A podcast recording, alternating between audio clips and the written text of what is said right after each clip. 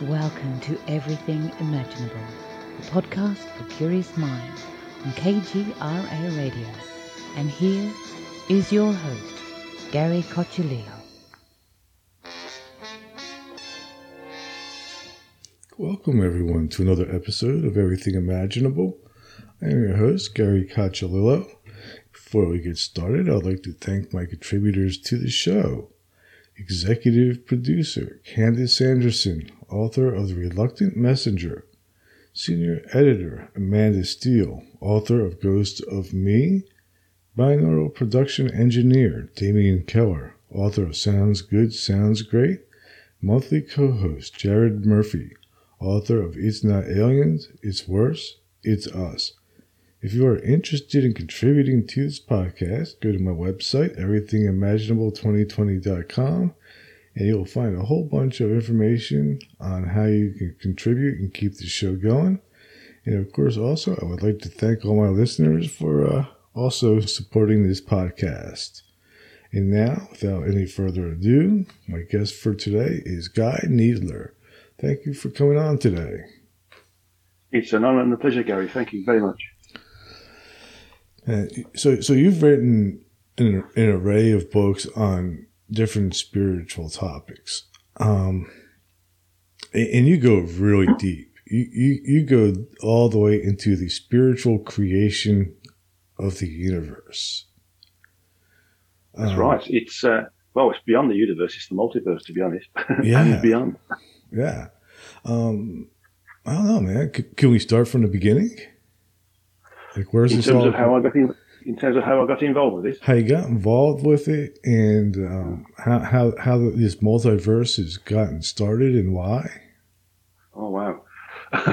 we need a week or more, well, or even well, I, I, know we're going to have to do more than one episode already. I know that.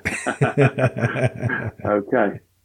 Well, really, I mean, I've been involved with metaphysics for as long as I can remember. I mean, I can remember seeing things and hearing things.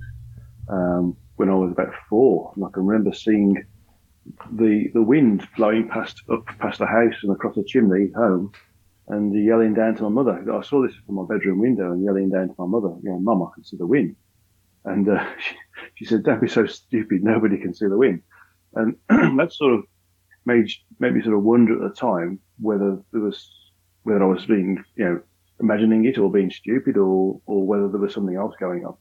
But I didn't sort of take any what's the word for it, uh, umbrage over it. I just carried on doing what I was doing. So I started to meditate um, over the years. I read a number of different books in my teenage years, and um, one particular book that I was given when I was uh, an apprentice uh, at Lucas, which was a an automotive vehicle uh, component manufacturers.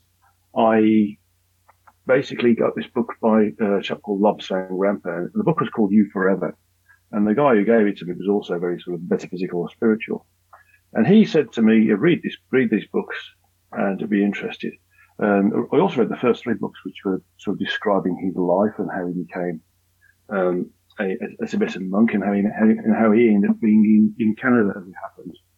And uh, so I read this book, You Forever, which was supposed to have originally been a correspondence course, but ended up being a a document really for teaching people how to do things like astral traveling, telekinesis, uh, psychometry, um, telepathy, and all these different metaphysical things. And, and so I continued to practice meditation for basically uh, all the time I was at my late, late teenage years. And then one morning I was doing my, my morning meditation and um, I was visited, uh, or was saw or perceived, whichever you want to call it, a group of four entities who looks like human beings, but they were sort of slightly slightly out of focus. But they were they were wearing what I would describe as being white robes. And they said to me what I was doing was right, what I was understanding was right, what I was researching into was right, what I was practicing was right. Mm-hmm. But it wasn't the right time. So I basically, from that point onwards, I sort of backed away from my metaphysical studies, not totally, but I would say 95% of them. So I, in effect, started to be, be involved and be, became immersed in my incarnation. And from I did uh, what everybody else did. You know, I sought to better myself. I went and did night school and did a couple of master's degrees. I and became a chartered engineer. I saw promotion within work and with my, my wife, we, we found a house and we sort of an old cottage and we spent a lot of money, a lot of time rebuilding that cottage to get it right. And so I became really sort of, in effect, the, the, the archetypical sort of materialistic individual, really. Right. And, and, and everything was going okay until when I was doing one of my uh, master's degrees, there was a lady there who was on one of the courses, and she said, "Oh, um, I know you're sort of into metaphysics. Could be talked sort of be talked sort of loosely around it." And she said, "Do you want to go to a Reiki share?" And I said, "No, no, I'm not interested in Reiki. It's, uh, somebody else's um, interest. That is not, not mine." Anyway, after about six months of, of, you know every now and then just asking me, I, I eventually sort of capitulated and, and went. And um, twelve months later. I ended up being a Reiki master, which is a quite a meteoric um, change in direction, but also a meteoric rise in terms of doing doing the Reiki and going through the different levels you can, you can achieve. So I continued to do that for a little bit, and then I got involved with uh, uh, an energy healer who was giving me some homeopathics as well because I was I was struggling with one of the courses and also struggling to focus on things at work. So that gentleman gave me some homeopathics and also talked about his teacher, who was Barbara Brennan. Um, Barbara Brennan, as you may may or may not know, is one of the leading forebearers of scientific applications of energy healing um, within the states she's one of a group of individuals who, who triangulated together to create a, a holistic system. There was uh, Barbara doing the energy healing, uh, John and Eva Pierrakos who were doing the medical side of things and creating physical, um, shall we say, adaptations to allow him to see the human aura, and his wife Eva was channeling Source or God. And there was Susan and Donovan Thesenga who were creating the Pathwork series, who were in effect allowed us to cleanse ourselves and give ourselves a, a fresh start so we, we could move forward as healers without being encumbered by our own stuff and passing our own stuff on to our, our patients. So that was, so that ended up being quite, quite good. Then I found out that he moved on and he uh, passed me on to another healer who also went to the same school and was in the same year as this other gentleman. And um, literally within a month of me going to see this lady, I was feeling good and, the, and all the, the problems with focus had disappeared. And she said, Oh, I'm going to do a course and uh, I'm going to invite uh, a gentleman down called Rolf Stein, who was another uh, one of the very first generation students of Barbara. He's got a place in in uh, Switzerland called the Snowline Centre, and uh, we're going to do an introductory weekend. And if you're interested, we of course will do the um, the course that I did exactly as I did it. It'll take four years. So I went along to the uh, the weekend workshop and was hooked and signed up for the four years. And it ended up being a really a really hard four years. It's much much harder than my master's degree, I have to say. Oh, wow. the homework and the study and the personal the personal work we had to do. And uh, one of the things we had to do as part of the healing was to was to raise our frequencies, and we raised our frequencies by um, opening the chakras. And when we opened our chakras, or certain chakras, it allowed us to heal various aspects of the human form that we, that we can't see, the energy templates, and of course heal the chakras on the frequencies that they are predominantly represented by or, rep, or represent, so to speak.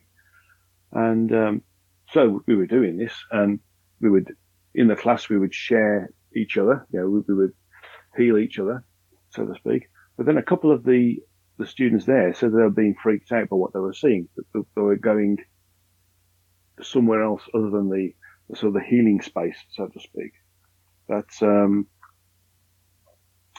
we were supposed to be going to. And so the, my teacher, uh, Helen, said, you know, you've got to control yourself. You, you're going, you're going well, well out of the frequencies associated with the healing you're doing. But I hadn't got a clue what I was doing. I, I just thought I'm going to these different places. So after I got chastised a few times in class, which wasn't very nice, um, I decided that I was going to research what I was doing. I would, I would, try to control myself and use my own desires and intention to stay at the levels I was supposed to. I didn't know why I was moving higher, but, but I just I just knew I was, so I had to stop that. But I thought in, on the side I would create a, I would try to create some sort of metric that would allow me to know where I was. So over a period of a, of a bunch of years, I every morning I would start meditating and I would create a system that allowed me to move up and down these frequencies in a in a a logical and repeatable and robust way. And I, I, and I eventually created one, which I've modified later as a workshop for people to do as well. Anyway, in effect, during these, these excursions up and down the frequencies, I noticed I was able to communicate with different entities, um, either incarnate at frequencies higher than where we are now on the, on the physical universe or in the physical universe, and of course on, on Earth, and later I found there was other, other entities that were, that were really higher fre- really high frequency, which I now know is evolutionary levels. And I eventually got in contact with a, a much larger entity that I, I, found was, was called the source, or what we would call God. So I ended up communicating with that and getting information about the what I call the greater reality and, and the, the universe that we're in. And then it said he was he was it had created a multiversal environment for for it to understand itself and to assist it in itself, it's divided itself into into basically two parts. Itself, a chunk of itself that was this environment that mm-hmm. is uh, a function of its own structure, which we call a multiverse, and then smaller, individualized units of its own sentience and energy to deep dive into these other areas that it, it couldn't go go deep in, into itself. It's a bit like us trying to um, you know, look at things that we can't see unless we use an electron microscope. Okay. So we're, we're too big to understand our own atoms in our yeah. own body, for instance. But it's that sort of concept. And uh, and so I started to understand a bit more about who and what we are. And then I found out I was able to connect with another entity and, and, and that I could move outside of the constraints of the structure of that entity that we call God and go further into another area that was also occupied by other entities that were of similar type as of, of was our source, our God, but doing their own thing in different ways. But they were all within another area that was classified as um, the origin, and he got his own level of sentience. And um, I've since I later found out, quite by luck, because I was given a book by um, a friend of mine uh, who read books by a chap called Yogi Ramachakara, Ramachara, mm-hmm. who was uh, an Indian yogi who moved to the States um, before the 1900s. So he lived in Chicago. and in one of his books, he talks about Eastern mysticism and occultism. Um, I just opened a page and it described exactly what I'd, what I'd understood about the origin and they call the origin the, the absolute or all that is, right. uh, or that which is beyond God. And so, in effect, what I started to do is, as I was getting the information every morning, I would discuss it with my wife on the way to work. And um, I'd, I'd been given this this gift, as it happened, that allowed me to have total recall. So when I had my lunch break, I was able to get on the computer because we, we got computers at work at the time.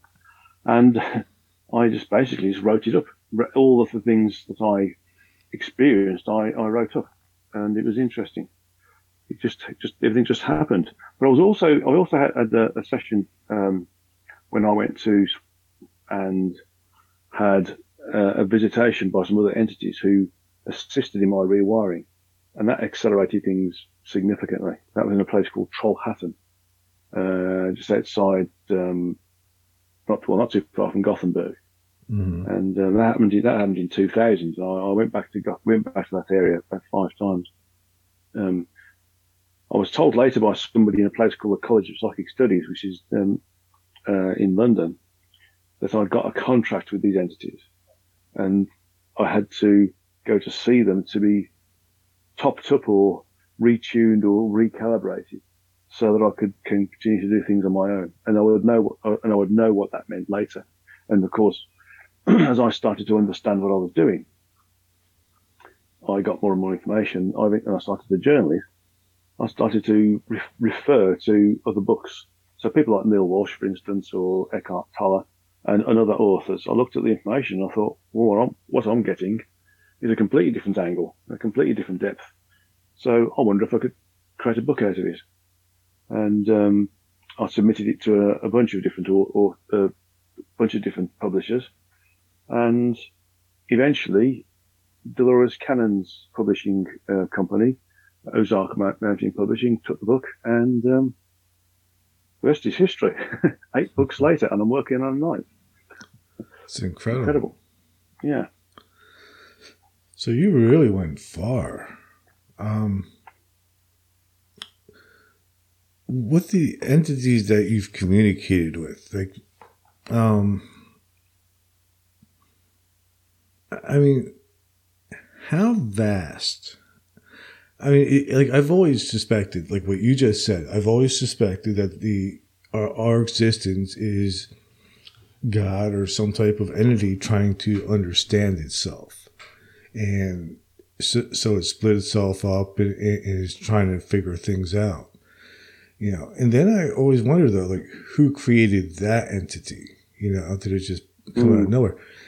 And is it is there a single source, or is there some type of loop that's happening? Uh, yeah. Now, interestingly enough, I'm starting to realise that there might be more than just 12 source entities. There might be 12 other groups of 12 mm-hmm. in total, which is another, which is a function of another book I'm, I'm, I'm going to write um, after this particular book, which is based upon my communications with another group of entities, which are shall we say, not, they weren't created, they were uncreated, or shall we say, they were, they were a, um, a mistake, if that makes any sense. but what I've, under, what I've understood is that the, the, the origin, which, which the Hindus call the absolute, or, or the all there is, or that which is beyond God, um, basically is the function of what we would classify as standard evolution of energy. So it's almost like Darwinian evolution. It's energy that sort of groups together because if it's similar or same frequency or similar or same energy type. And eventually that energy becomes so big it's able to create its own sort of rudimentary desire to seek out other energies of same, similar or same frequencies. And as a result of that, it gets very, very rudimentary intelligence. And then as it gets bigger and bigger and more condensed, it gets more intelligence and becomes able to really actively seek out similar or same or even assimilate um, energies and frequencies which aren't quite the same, but could be um, adopted into the overall as a, as a, as a hybrid. Mm-hmm. And then it goes into being sort of conscious of doing this. And from consciousness to, the, to doing it, it starts to experiment with how it's doing it and what it can do and when it can do it and what energies can, it can create and whether it can recreate additional energies, for example. And then it would go into different levels of understanding who it is, experimentation, creation, uh, recreation, um, and then it goes into sentience, and then the sentience starts to realise that it is nothing. It, the sentience itself, although it's born through um, energy and frequency, it actually can detach itself from that energy and frequency and move around the structure of that which it is. And so that's how the origin basically evolved. It's it's it's you know luck, really. Although there was another aspect of evolution that was happening concurrently, and that's something called event space. And event space at the time, uh, event space is what we exist in, by the way. We don't exist in time. We exist in a series of events and event streams and event bubbles, etc., etc. And each, within, within each of these, there's different realities as well, different sort of localized or global or universal realities. The same with event spaces. There's, there's, localized, there's, you know, planet-sized, galactic-sized, universe-sized, multiverse-sized um, event spaces. And these are the parallel conditions we talk about, you know, parallel universes, not parallel realities. That's a different thing. And um, and so it's it's sort of started to understand that it needs to you need to understand itself, but it realised that there was something bigger there. So this event space started to realise that there's a, a, a potential for another much more comprehensive and complete um, being, because a being evolves where an entity is created by another entity or being. And so it, it sacrificed its own future, so to speak, its own dominance as the dominant sentience to allow this other sentience to take mastery of the energies and the frequencies. and so event space specialized itself into doing one thing, which is allowing parallel conditions to pop into existence and collapse out of existence. But created a condition where this other being, the uh, the origin, could be could come into dominance, and so it sacrificed itself because it knew there'd be a, a, a bigger function of sentience associated with it. And so this origin was on its own, in effect. And, but when it was investigating itself, you know, by that time it was very, very small. Um, but, but it realized that its energy that it was part of was vast, vast and unfathomable. Mm-hmm. It started to understand itself, try to understand itself. And it realized that if it did things like involved creation, creativity, it would it was accrue something that we call evolution, and it called the evolution, it was progression, and and everything else that's associated with evolution. So it desired this. So it decided it was going to create smaller versions of itself, um, and give it the give those the same opportunity, so that its evolution could happen in parallel. But that failed primarily because if you don't know what you are, how can you replace, how can you recreate yourself? you don't know how big you are, how can you recreate the size? Excellent. So that sort of failed. Yeah, that sort of failed. Mm-hmm. So it decided to regroup those energies and, and the sentience associated with them and then reassign them into, into smaller entities that would be given a reason to be. And they would be told that they've got to experience, learn and evolve in any way possible. And how they do it is up to them and those were the source entities, and one of those is our, is our creator and our God. And um, in doing so, it, our creator, our God, created smaller, again, indi- individualized versions of itself, which are our, what I'm told to call our true energetic selves. And we sometimes call them, uh, the Hindus call them a Godhead, by the way, mm-hmm. uh, or higher self, or oversoul in Dolores Cannon speak, the QHHT, her, her healing technique based on um, hypnosis. And the, each of these sort of higher selves, if you like, can also create smaller versions, up to 12, 12 smaller versions themselves to do things in, in parallel. And each of those, these, these, these smaller aspects, or what, what we would call a soul, can make subsouls, or shards as I told to call them, which are much smaller levels of sentience. And again, there's 12 to again do things in a parallel way. So as we all contribute towards our own evolution, that evolution is also contributing towards the sources of evolution, which is also contributing towards the, the origins of evolution. And the origins evolution is based upon it understanding itself, knowing the detail about itself through the use of these other entities and expanding its own volume of, of polyomniscient, sentient self-awareness and um, and um, not just just omniscience as well, not just omniscience, but but being being everywhere at once as well. Uh, so it's omnipresence, polyomnipresence, I'm told to call it. And then so it's found through this that there are 12 sets of structure associated with itself. But that's just the first structure. there's, there's, potentially there's potentially 12 more after that. And and but the thing is the the size of this is exponential, significantly exponential. And um, to understand itself, each of the source entities has to really dig deep into the area of, well, I should say the volume of energy and sentience, uh, energy and frequency and the structure there that their sentience is associated with by the use of its smaller individualized units, us. And when, when it's fully understood, it then moves on to another level, to a, different location. Well, this moving on is, is, is basically the end of a, of an evolutionary cycle. And so when we, what we're in now is an, we're in an evolutionary cycle. And when we understand, when we understand, when the source understands everything about itself in this particular location within the origin, it regathers everything together. Everything evolves to the point of recommuning with source or recommuning with God. that sentience detaches itself from that particular location within the, uh, origin, finds another location and repopulates its sentience within that structure, and then starts again in another, you know, another period of understanding and experience and interaction with whatever's there. And so that's another, that's becomes another evolution cycle. And again, uh, when I understood this, I, I was drawn to this book again by Yogi Ramachara.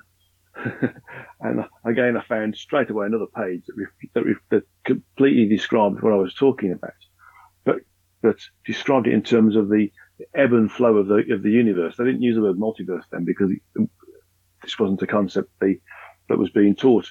Um, so universe meant multiverse basically, mm-hmm. and the the objective would, was that you know the universe would breathe in and breathe out. Well, breathing in, it's sort of sucking back all the sentience back into itself, moving on, then breathing out, it's repopulating its sentience into these different areas. And it, and it, it just suddenly just clicked that what I was picking up was a more scientific, in today's language that is, understanding of what is old, ancient Hindu knowledge. But that ancient, that ancient Hindu knowledge, um, can't possibly be, for want of a better word, as detailed as we know it now, because the, the level of education and level of knowledge wasn't as as it is now. They, they, they would have had focus on different levels of beingness, so to speak, or even technology in those days, different levels of spiritualism. Whereas we are a, a diff, we're, we're, more te- technically biased in, in, today's world. So our, our, vocabulary is more, is broader and deeper. Mm-hmm. So, you know, you can see where, you can see the link though, where the old knowledge, although I wasn't aware of it, is, is equal to the new the new knowledge that I'm, I'm aware of. So you can see that it's actually robust. It, it's just it's just that the the information is thousands of years old versus a new understanding of what that knowledge is based upon interacting in a different way. I couldn't agree with you more on that. I definitely think, um, you know, they, they had an understanding, but they didn't have the, the language to communicate it as well as we do now. And, um, yeah, it's amazing. Um, are we the lowest level of sentient beings? No, actually, we're quite high. are we? That's good. Yeah, we we as, as incarnate human beings, we are, for want of a better word, we're allowed to have individualized free will, and that individualized free will is quite an important gift it means that we are masters of who, who what we are and what we do. We have ultimate power to, to create, to create ultimately, create ultimate joy or ultimate destruction. And that is a, uh, it's a really complicated, deep, and effective though way of creating the possibility of evolving really quickly. There's obviously lots of other different uh, entities who are incarnate in the physical universe, um, because the physical universe is the the place where we can evolve faster, and we evolve faster in the physical universe because it's so difficult to be in. It's really low frequency, and because it's really low frequency, we don't we have much a lot more difficulty in understanding who and what we are and functioning properly. And so in wading through this, this treacle of low frequency existence, we give ourselves a possibility of, for want of a better word, learning much more through putting ourselves in a, a period of difficulty than what we would do if, if, existence was really easy. If that makes any sense at all, it's, it's, it, the hard, the, the harder the task we give ourselves, the mm-hmm. more we struggle, the more we evolve. Interesting. Um, do the entities that vibrate a higher rate than us, do they perceive more and have more knowledge and wisdom than we do, or is it just different? Um, we we all evolve in different ways, and we all evolve at, at different speeds as well. And that doesn't matter. one, there's no one individual who is more evolved than another uh, in terms of their evolutionary level. They, although they one can be more evolved than another, that's it doesn't mean that they're one's doing worse one's doing better. It just means that, in effect, the overall evolutionary progression is being done in a completely diversified way, which is perfect because we don't want every entity to, you know, travel from New York to to um, Los Angeles on a plane, do we?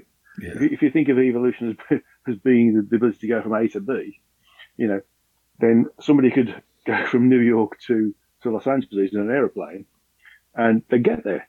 And, you know, they've, they've taken the point of going from A to B and it's been, and it's fast and it's, it's evolution.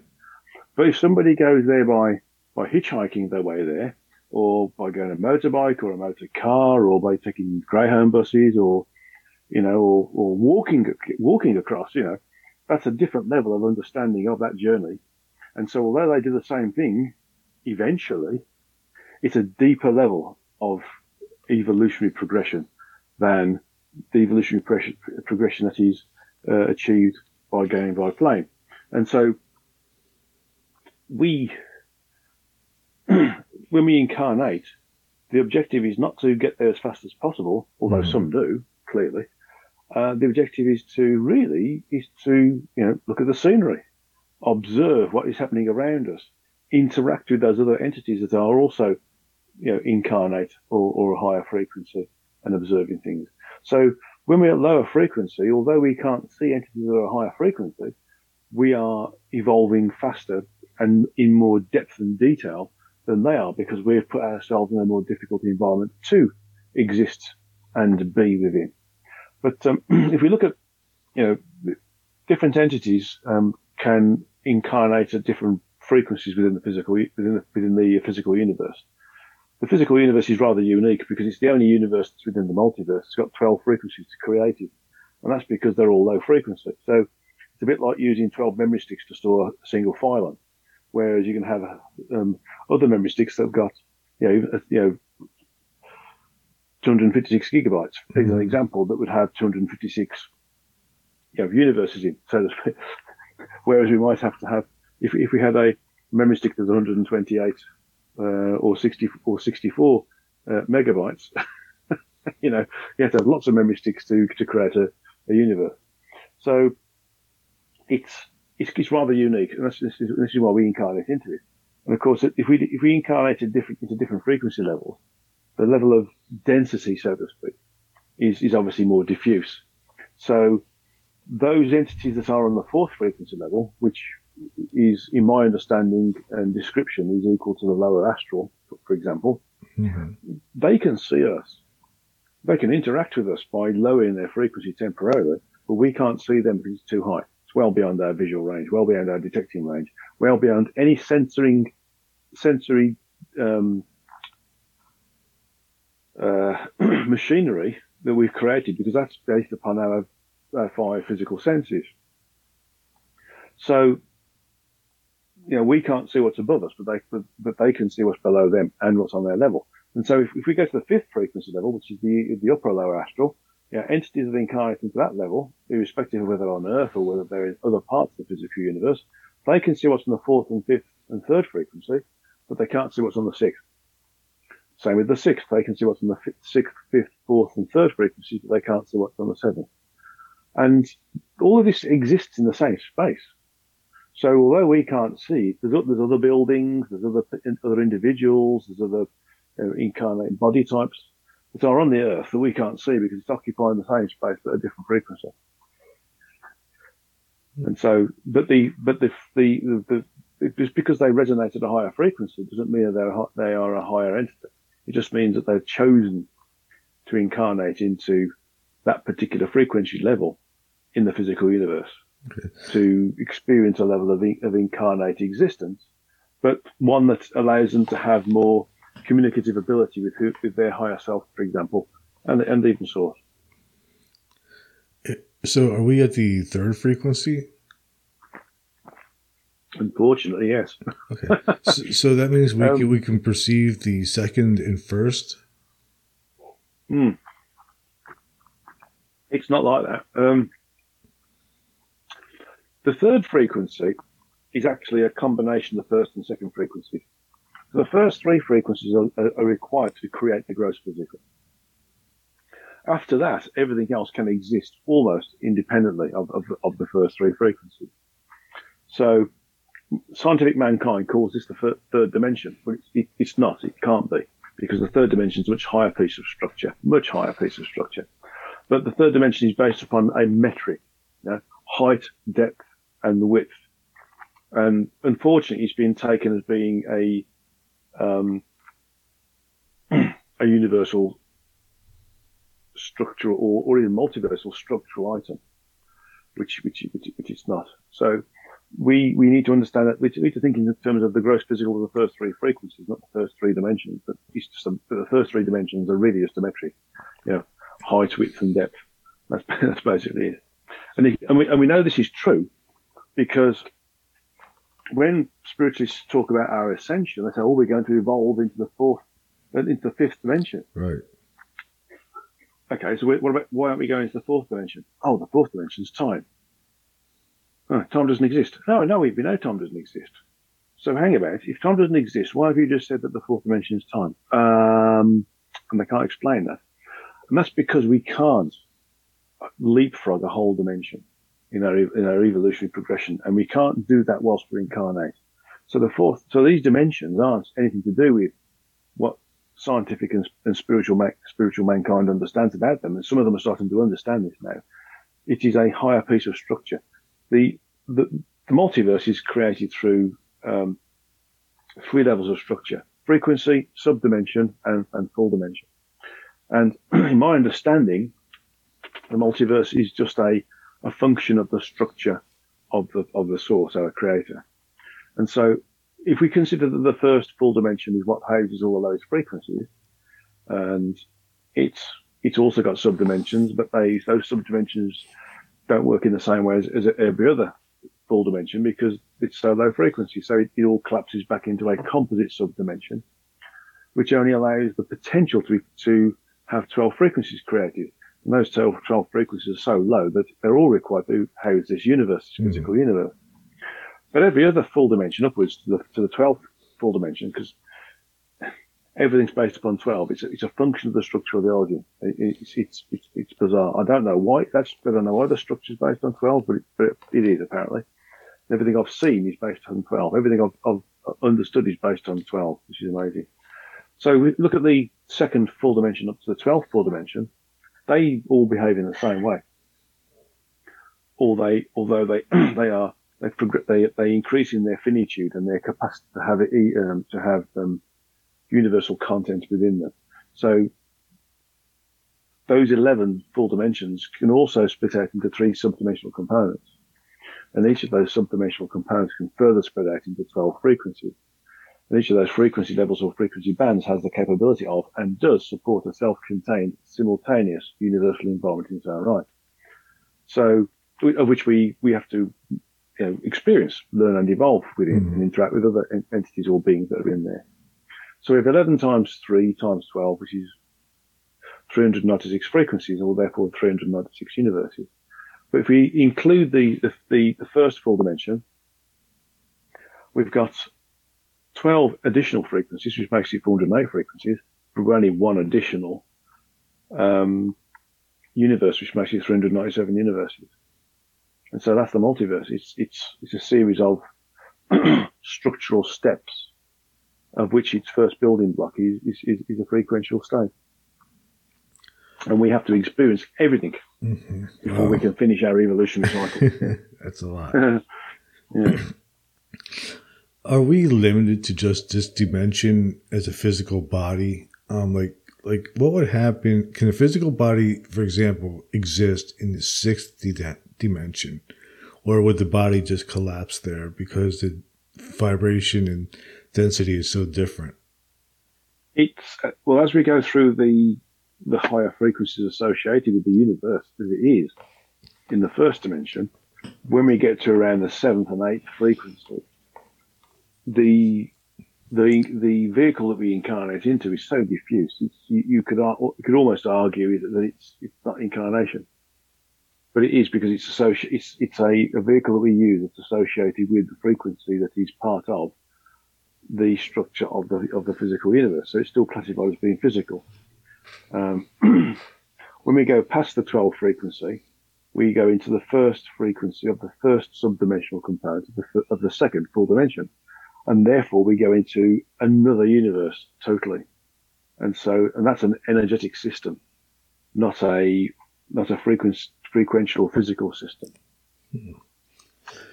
The thing is that when we're higher frequency, we, we are able to access more of our functions. Our communicative ability is increased significantly. And so we start to realize who and what we are. Um, we start to be able to communicate vast distances without the use of telephones or computers.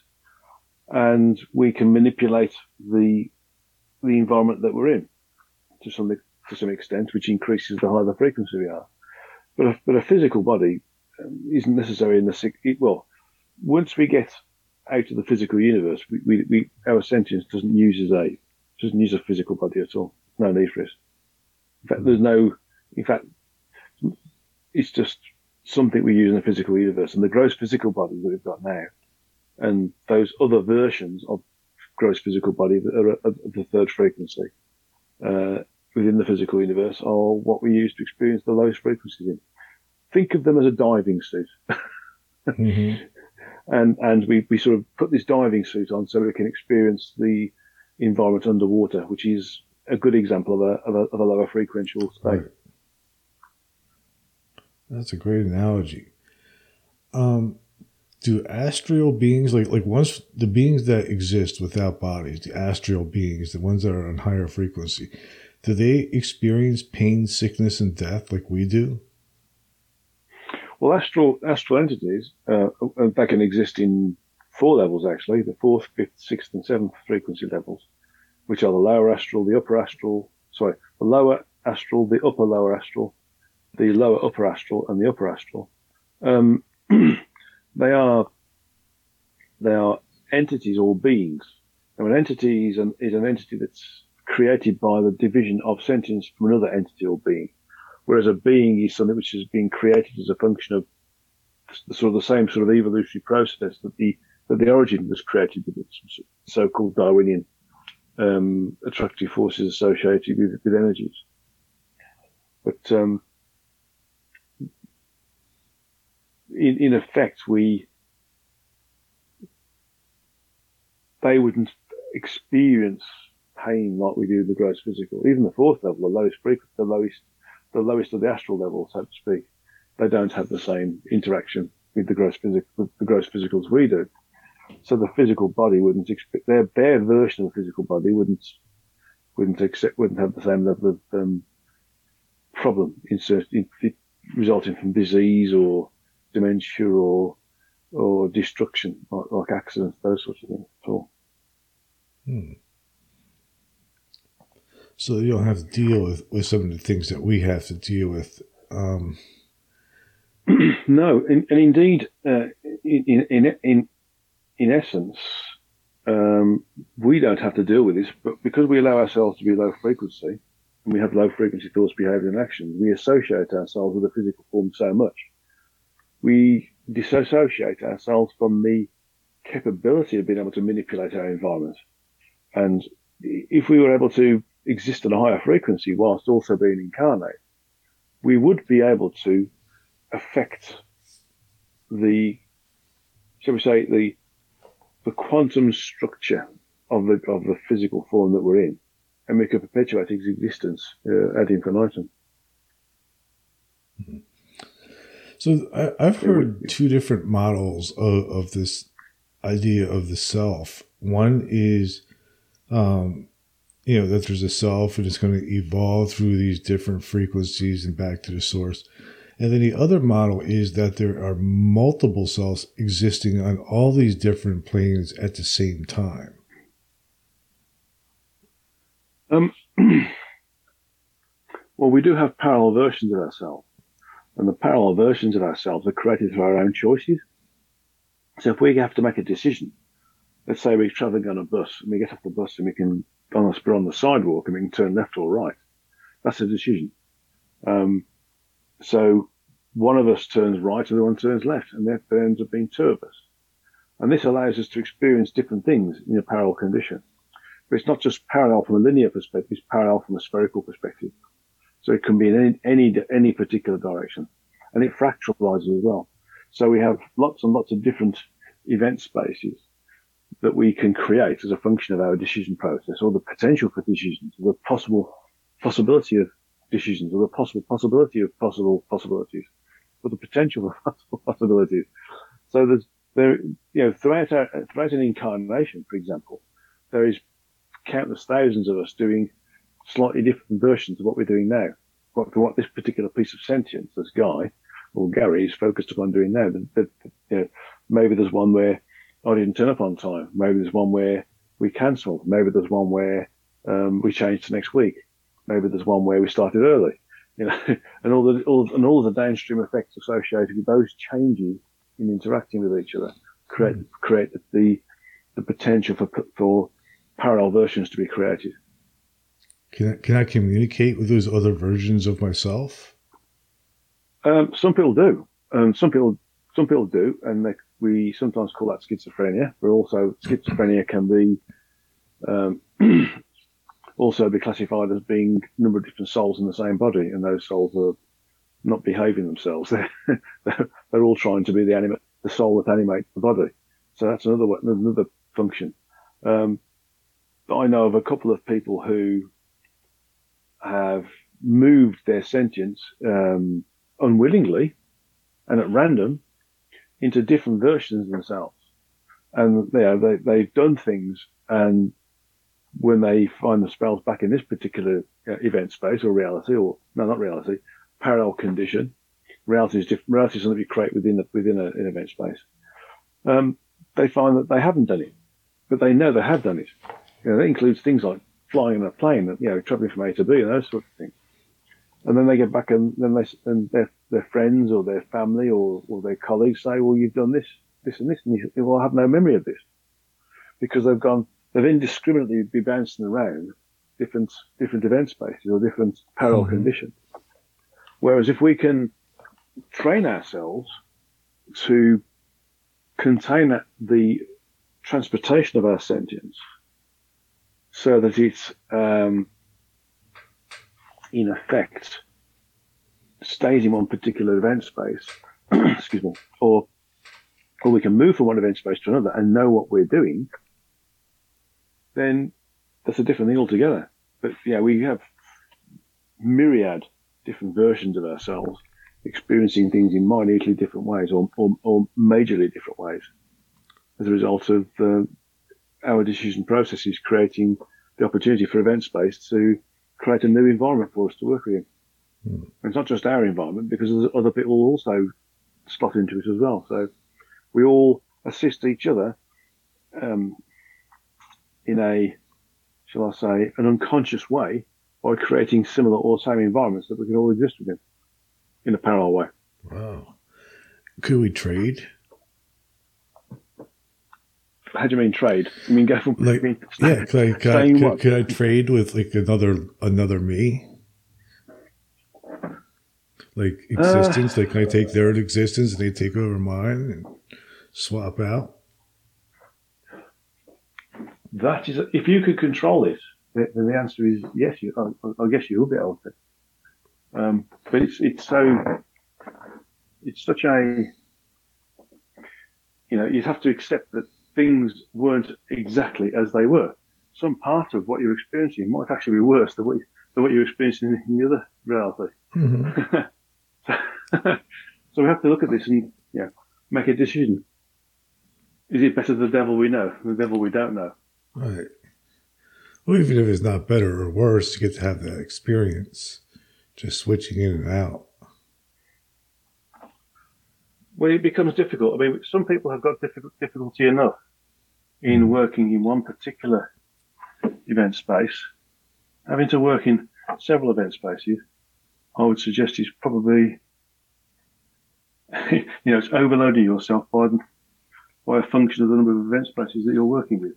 So, you know, it's like going to work four times a week, yeah, four times a day. Mm. if that makes any, any yeah. any sense to, to, to, you, you know, you're doing four times the work, which is the same thing, you know, potentially. So why, why would you do that? Right. It's best to just, it's best it's best to know that there's some part of you has has fragmented and created a double, a treble, a quadruple, fivefold, sixfold, sevenfold, etc., etc. version of yourself that allows the overall you, your higher self and your Godhead, or your oversoul, to accrue in a multiple parallel way experience, learn, learning, and therefore evolution, rather than in a in a singular way. Is it ever difficult for you, you know, being able to go to these other places and communicate with these entities and then return back here? Does that ever become like a struggle, or do you ever feel a little bit uh, fractured in your consciousness? I don't think so, but other people might say yes. That's my partner. I I would say that I'm not. Most of the time, I am doing multiple things, um, and I'm not. You could, I mean, and, and a number, on a number of occasions, I've been classified as being not totally present because I am somewhere else at the same time.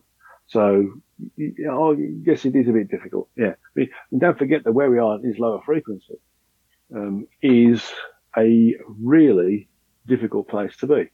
So trying to do things in parallel is, is not an easy task. It's, certainly physical things in parallel is not easy, but trying to do things from a metaphysical way is, is, is, very difficult for, for, anybody of any of any um, shall we say evolutionary state or level or um, or yogic ability, for example. Hmm. Um, how does doing you know like in your most recent book, Psycho Spiritual Healing, um, how does that help the evolutionary process for us?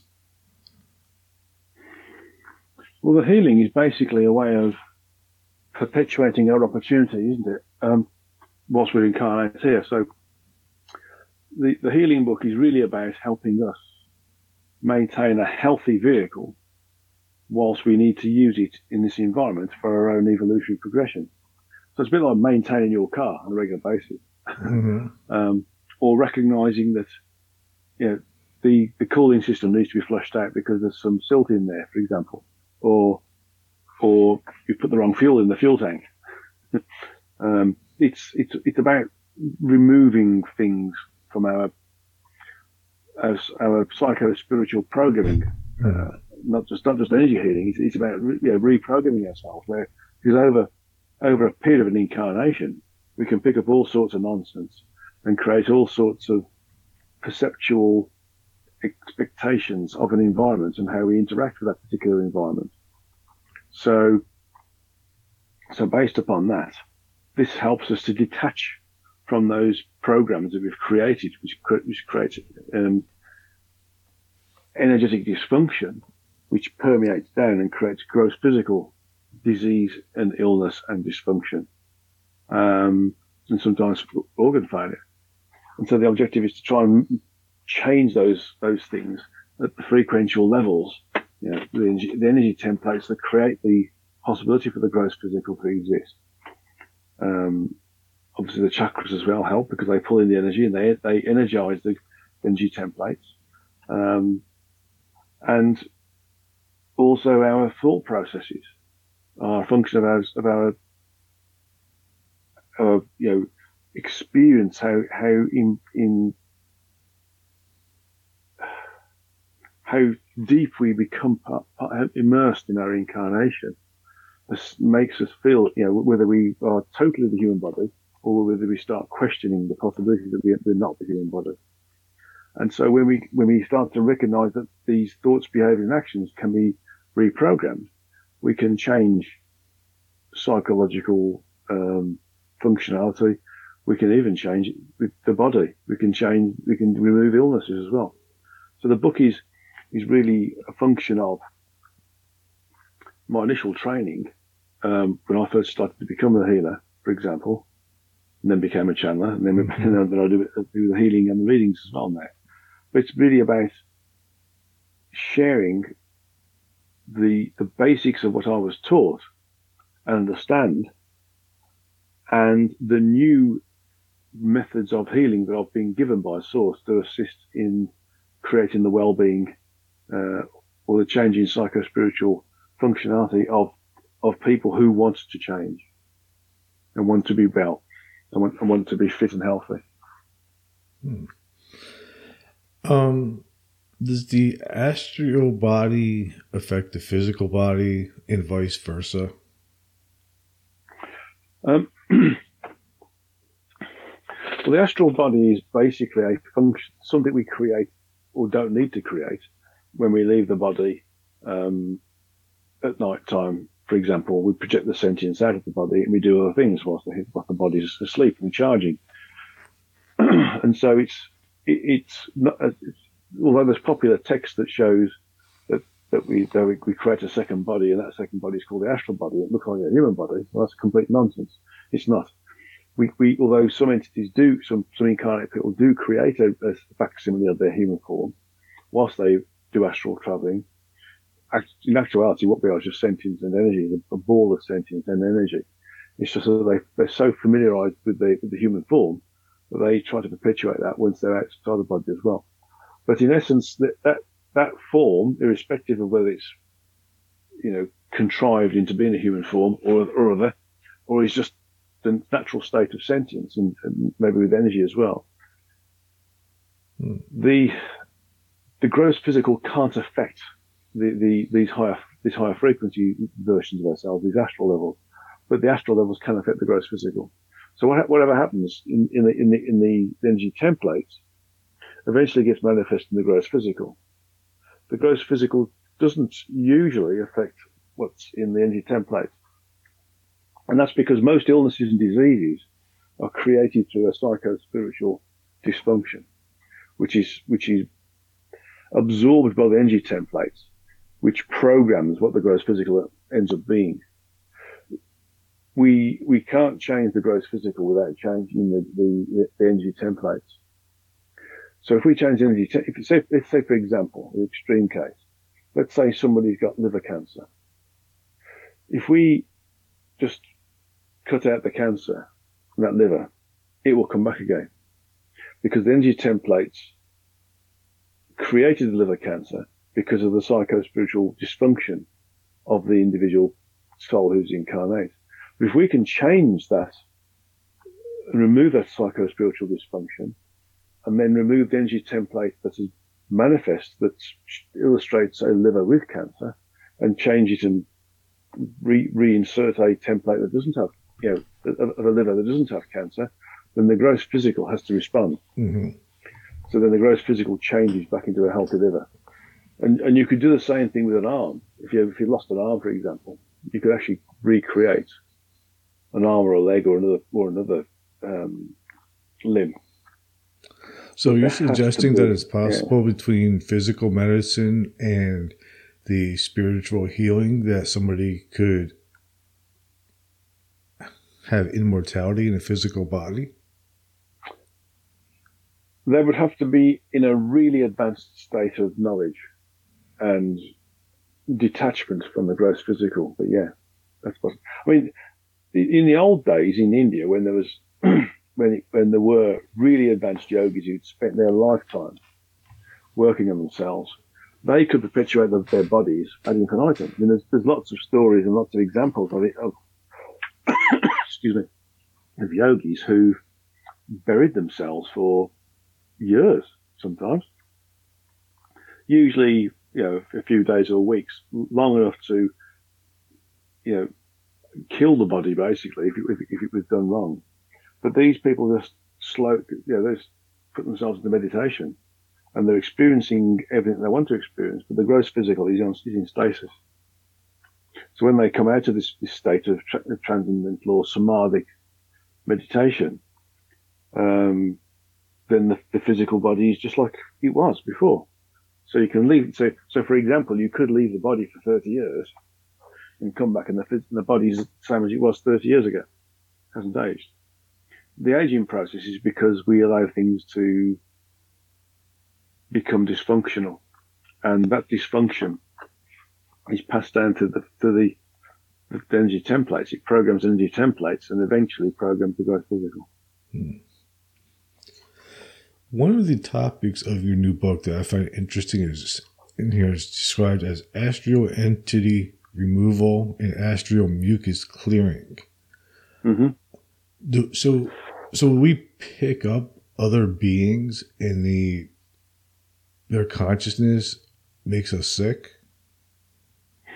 Yeah, I mean the the astral mucus is really it's a popular way of suggesting we get covered in muck, low frequency debris, and that sticks to our aura. Now the aura is a um, a waste product. It's a function of the of the it's a function of the function of the chakras and uh, energizing the, the, the templates, allowing us to animate the body.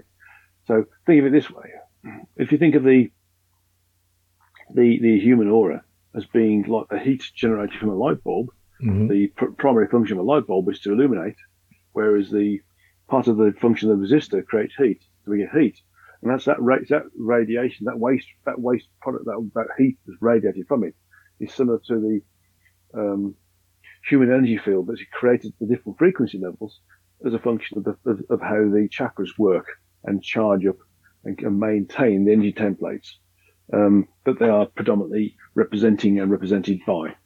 So, so yeah, in that in, in that instance, we the, the we can we we got this thing around us called this this energy field, which is like heat from a light bulb, as an example. It's more it's more electromagnetic, really, in that perspective, but it, it can attract you know low frequency um, energies which can clog it up really, or can can clog it up. And so those things can be can be cleaned off, and, and it allows us to to operate better. Because when we have this low, this like dust or low frequency stuff glued all over us, it slows us down a bit in terms of how we interact with others and how we interact with our environment. You know, how, how we think, behave, and act. Um, but if you remove it, it makes us much much more vibrant. Now, astral entities are created in two ways. The first way is we can create them. I mean, you create them subconsciously in, to, it's basically to attack other people or, or to express our disgust or our distaste or our, or our not liking of somebody. Mm-hmm. And it's, it's like, it's like giving energy, energy animation. Right. And so it, it, has, it and, they can, this animation has the level of intelligence associated with it and it can, and they can, um, read this as, as, being the need to have a form of, a form of some sort, a form factor of some sort. The other way astral entities are created is through this this this Darwinian evolution of energies. They coalesce together, and as they get more and more bigger and more denser, they start to create rudimentary evolution. Uh, sorry, rudimentary intelligence. And uh, but they find that they they can't sustain themselves. So the way to sustain themselves is to find a energy source. And what's the best energy source? That which comes from, from the chakras of those very powerful, very highly evolved entities that are incarnate into a construct that needs to pull in energy from the environment. So they like to attach themselves to us. And um, so there's a just there's a, a, disturbingly large percentage of the population of incarnate mankind on the earth that's um, got something attached to them and is taking their energy. Now, sometimes it's symbiotic. So sometimes this, this symbiotic relationship is created where, where the astral entity will create a condition where the person has this um, charismatic ability to coerce people, mm-hmm. or or or the astral entity will will give them feelings of, of doing the right thing at the right time and make them very materialistically wealthy and those sort of things. And in, and in, in exchange for that, the, the, the, the, incarnate soul in the human body will, will exchange energy, energy to these entities to maintain them because they're getting a benefit from their being attached to them. That sounds like a fair trade. it's it's cumbersome and it doesn't help at all. No, to be honest, and, and, and, some people get addicted to having this these entities attached to them, um, because because the, the, the power. I mean, some of them give them power, yeah? power over other people. That's mm-hmm. a massive, it's a massive gift, and you can see how some people are very charismatic uh, because they're being what's the word promoted by their astral entity, who's taking energy from them, but he's um, giving them something back in return, which is attract- attractiveness or, or, or charisma. What happens to these entities once they're removed from the person? Um, do they lose their energy and die, or do they just attach themselves to somebody else? Well, they don't die, but they can be reabsorbed into source. A good healer can detach them and then basically um, get them to be reassimilated or go back into full full community with source, so they, they lose their individuality. But the the sentience and that which has been accrued, or, or intelligence, or consciousness that's been accrued by these entities uh, is, is absorbed by source and is therefore benefits from it. Um, but some of them can, if they're particularly, I think the word is stubborn or adept, then they will find another host ASAP. um, the other thing that I found interesting about this book is the psycho spiritual reprogramming. What is that? Yeah. Well, it's basically changing one's, uh, let's call it personality. Um, if, if you've got a problem with being in groups of people, let's say that you, you can't cope with being in a group of people, um, where you can't cope with meeting new people, for instance. That's a that's a phobia, isn't it? It's a psychological dysfunction. Yes. So what what we can do with that is go into the psychological, the psycho-spiritual programming of the individual, um, remove the conditions that created this dysfunction, and give them confidence to be in groups of people. And they will be, and, and, and so the fear of being in groups of people and the distaste and the discomfort of being in groups of people will disappear. And it does. You know, mm. it's it's as simple it's as simple as that. It, it's, it's a very powerful tool, and I've used it, you know, very very very very successfully. Um, but the thing is that people would probably potentially be a bit fear mongering and say, "Oh, you're changing up my personality." Well, the personality is temporary anyway. It's, it's, it's, it's the ego, and the ego is a, a temporary function that's only available to us when we incarnate, and that and that's created as a function of our almost total lack of communicative um, bandwidth with our higher self or, or Godhead or Oversoul or true energetic self. And so our sentience starts to become self observant and self, um, uh,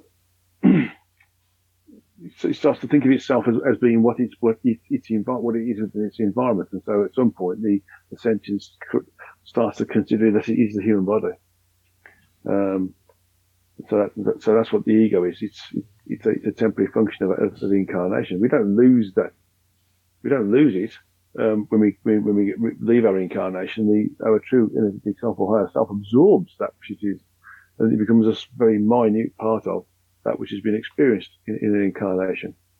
And so the the soul, when it goes back into communion with its true energetic self, becomes well, it can enter back into a number of different versions of communion, but in essence, if it goes into full di- full dissolution, then that's a way of explaining what happens to the the, the, the personality. It's a bit like if somebody's got um, amnesia, you know, there's a, there's a temporary memory set which is created whilst the amnesia is, is, is in is in play, and then when that person starts to remember who who they are, because the because they've you know, the, the, reasons for the amnesia has been taken away, then the memory set of who they are floods back in again, and so they're they're bigger than they were. They're the the temporary memory set that's been created through the amnesia, but they're also the the, the memory set that they've had for all of their incarnation, and it's a bit like us when we enter into communion, and so the the, the temporary memory set which creates the ego, in the sentience that creates the ego, becomes minuscule in comparison to the rest of whom what we are when we leave, leave the human body. Hmm. But people would worry about reprogramming because mm-hmm. you know they think they're losing their personality, but they're not. It, it's not about losing personality. It's about changing the way we operate, perce- our changing our perceptions, changing our identifications, changing our labels, etc., etc., with this particular incarnation in the way that we're interacting with it. And the second part of this looks like it's about changing habits. Um, you know, breaking a habit is hard, like quitting smoking, giving up alcohol, mm. sex, all that kind of stuff, mm. money, mm. power. I mean, those are the things that really seem to drive us in this physical form. Mm. Um, how do you, re- I mean, if you reprogram somebody out of their habits, um, you, you, how, how, well, how, do they survive afterwards? well, if you're addicted to to smoking, for example, it's, it's an addiction. It's, it's a karmic link between you and a, a way in which we interact with the, with the gross physical. Mm-hmm. If you stop them from smoking, they're not going to, not going to die. They're not going to die. No. It's just that there's, there's, there's a piece of automatic functionality that they've got that is no longer there. They still exist perfectly well. And so when I change somebody's psycho spiritual programming to remove some function of fear or anxiety or depression or functional expectation within groups of individuals or you know anything else associated with something which is stopping them from functioning properly you know, in a focused and robust and repeatable way.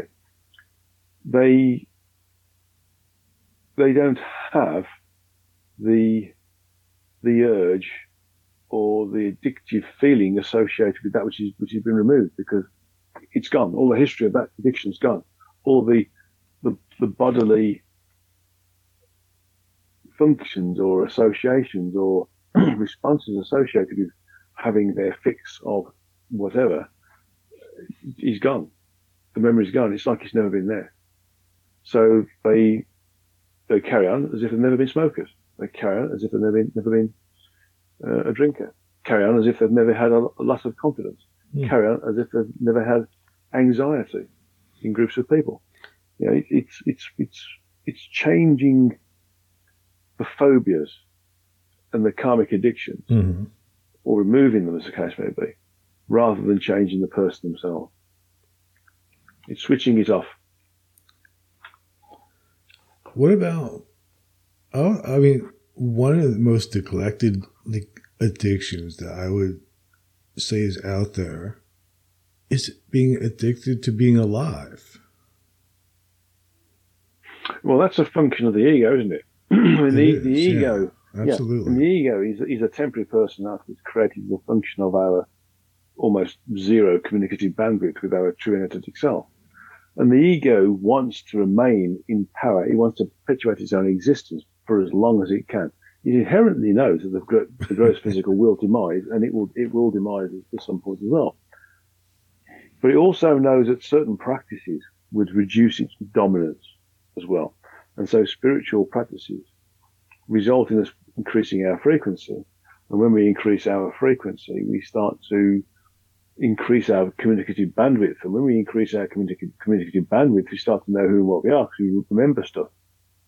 And when we remember stuff, we start to realize that the, that which we thought we were isn't what we really are and therefore the, the, the ego starts to dissolve. Well, it doesn't want that. so the only way, so, so, so, the only way it can maintain its own existence is making us operate in a low frequency way. Ah, damn that ego! It's a pain in the ass. Oh, it, well, yeah, and that and the rest. it's it. I mean, I mean, we shouldn't we shouldn't dem, you know demise the ego because the ego is useful to us. It does help us perpetuate the human form, which is useful for our own evolutionary progression. It's the survival instinct, mm-hmm. you know. It's it stops us from doing things that would probably destroy the body too early. For example, it helps us to rationalise and ways of danger. It's it's a useful tool at times, but we have to make sure it is, it is a tool and not a um, it's not a a controlling factor. Right. It's not who we really are. It, it shouldn't be, I don't think, maybe the, the dominating force. No, it's not who we are. It's it's a function of our existence at this particular point in our this particular incarnation. Yeah. Cool. Um, so before we wrap this up, where can my listeners find you and find your books? Well, the books are available on all good book websites. So Amazon's a good start. All the different Amazon um, websites, you know, .de, .i, .gr, .co.uk, etc., etc., .com. Um,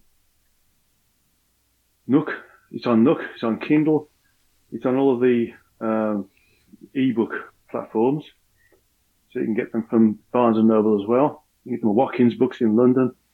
Um, all of the, uh, should we say, Asian uh, book selling websites as well.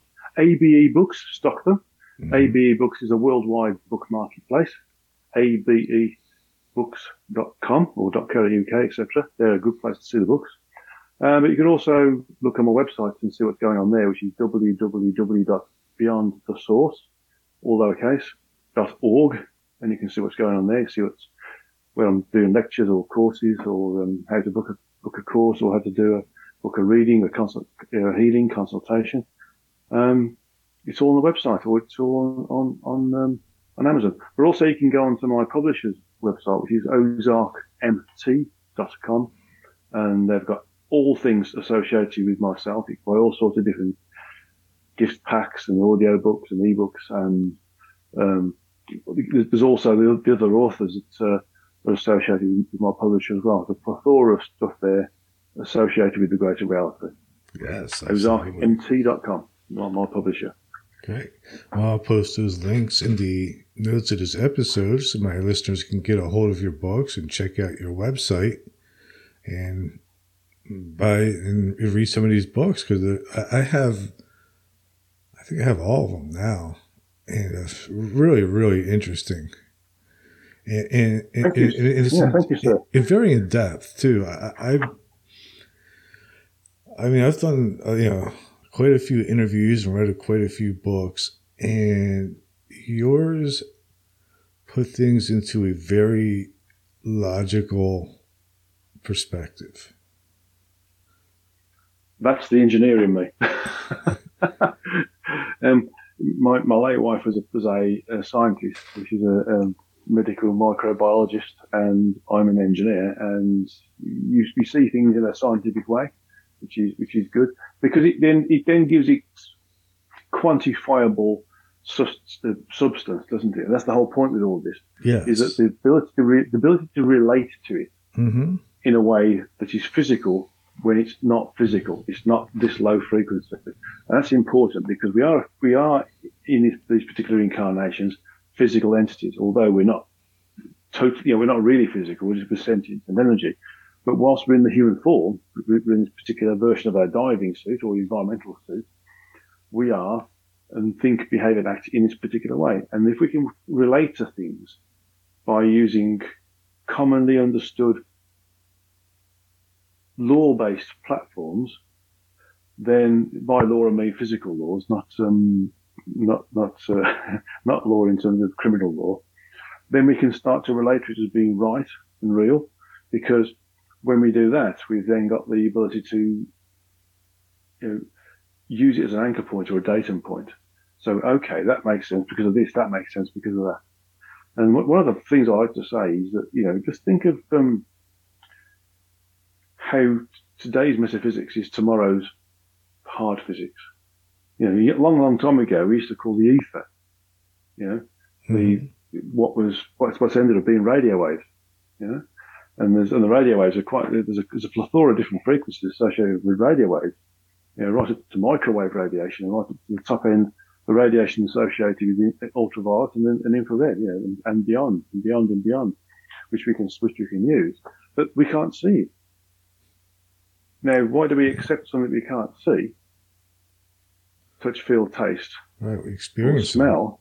Them. We use them. Or experience it. What, what, what, do we accept? Be, because we've got a device that allows us to do mm-hmm. it. And so, although we we we um, deride metaphysics and spiritualism as being mumbo jumbo because we can't we can't see, touch, taste, hear, or smell it. Actually, you can't smell radio waves. It's just that we've got technology. So all we need to do is let technology or understanding or capability or training of individuals catch up to the point where this becomes more commonplace because we've got a vehicle that allows us to interact with that, which is currently metaphysical, but will be commonplace tomorrow. Right. Well, you definitely do a great job at explaining these metaphysical concepts and laws in a way for somebody like me who thinks in a very um, know, linear fashion, I would guess, a methodical type of way. And, and it makes sense. So uh, thank you for doing well, that. Well, but to be honest, thinking in a linear way is, is what we do. I mean, this, this is. it's human, yeah. it, it's, it's the human condition. It's, it's because of the low frequencies. We can only we can only deal with things one one way at a time. I mean, we're understanding things that are available to us to be parallel processed, and we've started to use technology to parallel process things. You know, and we're starting to think of, think of, of dealing with things now in terms of processing them in a um, shall we say spherical way, mm-hmm. or taking all potential possibilities as a way of calculating things. When they're using they're, they're sort of using this particular framework of computing, as they're calling it quantum computing, which is quite frankly nonsense, but because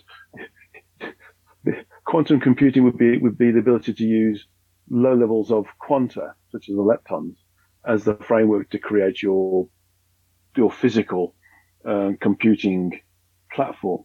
But they but they but they're trying to use the word quantum computing to to describe a, a more three dimensional, so to speak, method of parallel processing.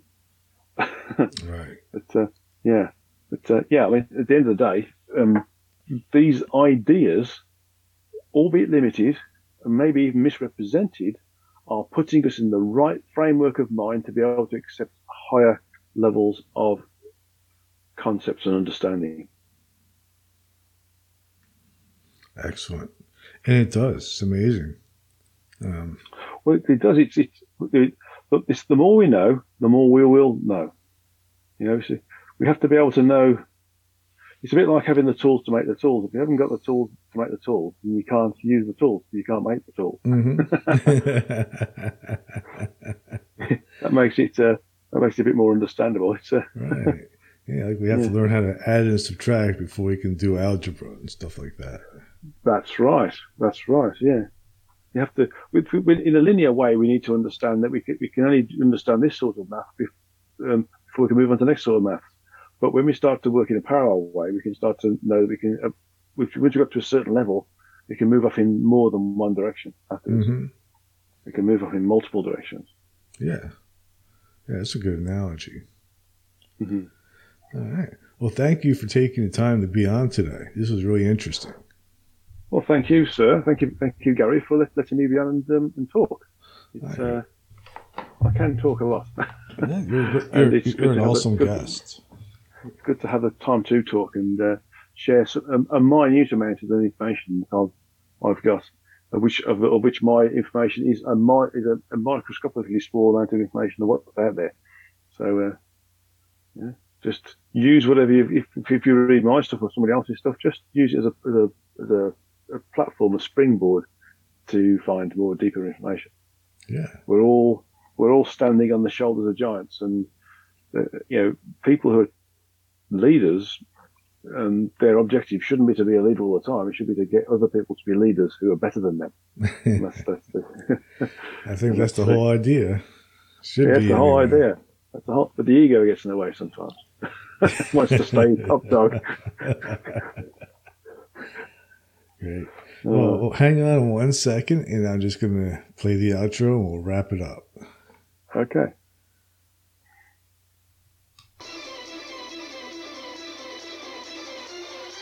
Thank you for listening to Everything Imaginable on KGRA Radio.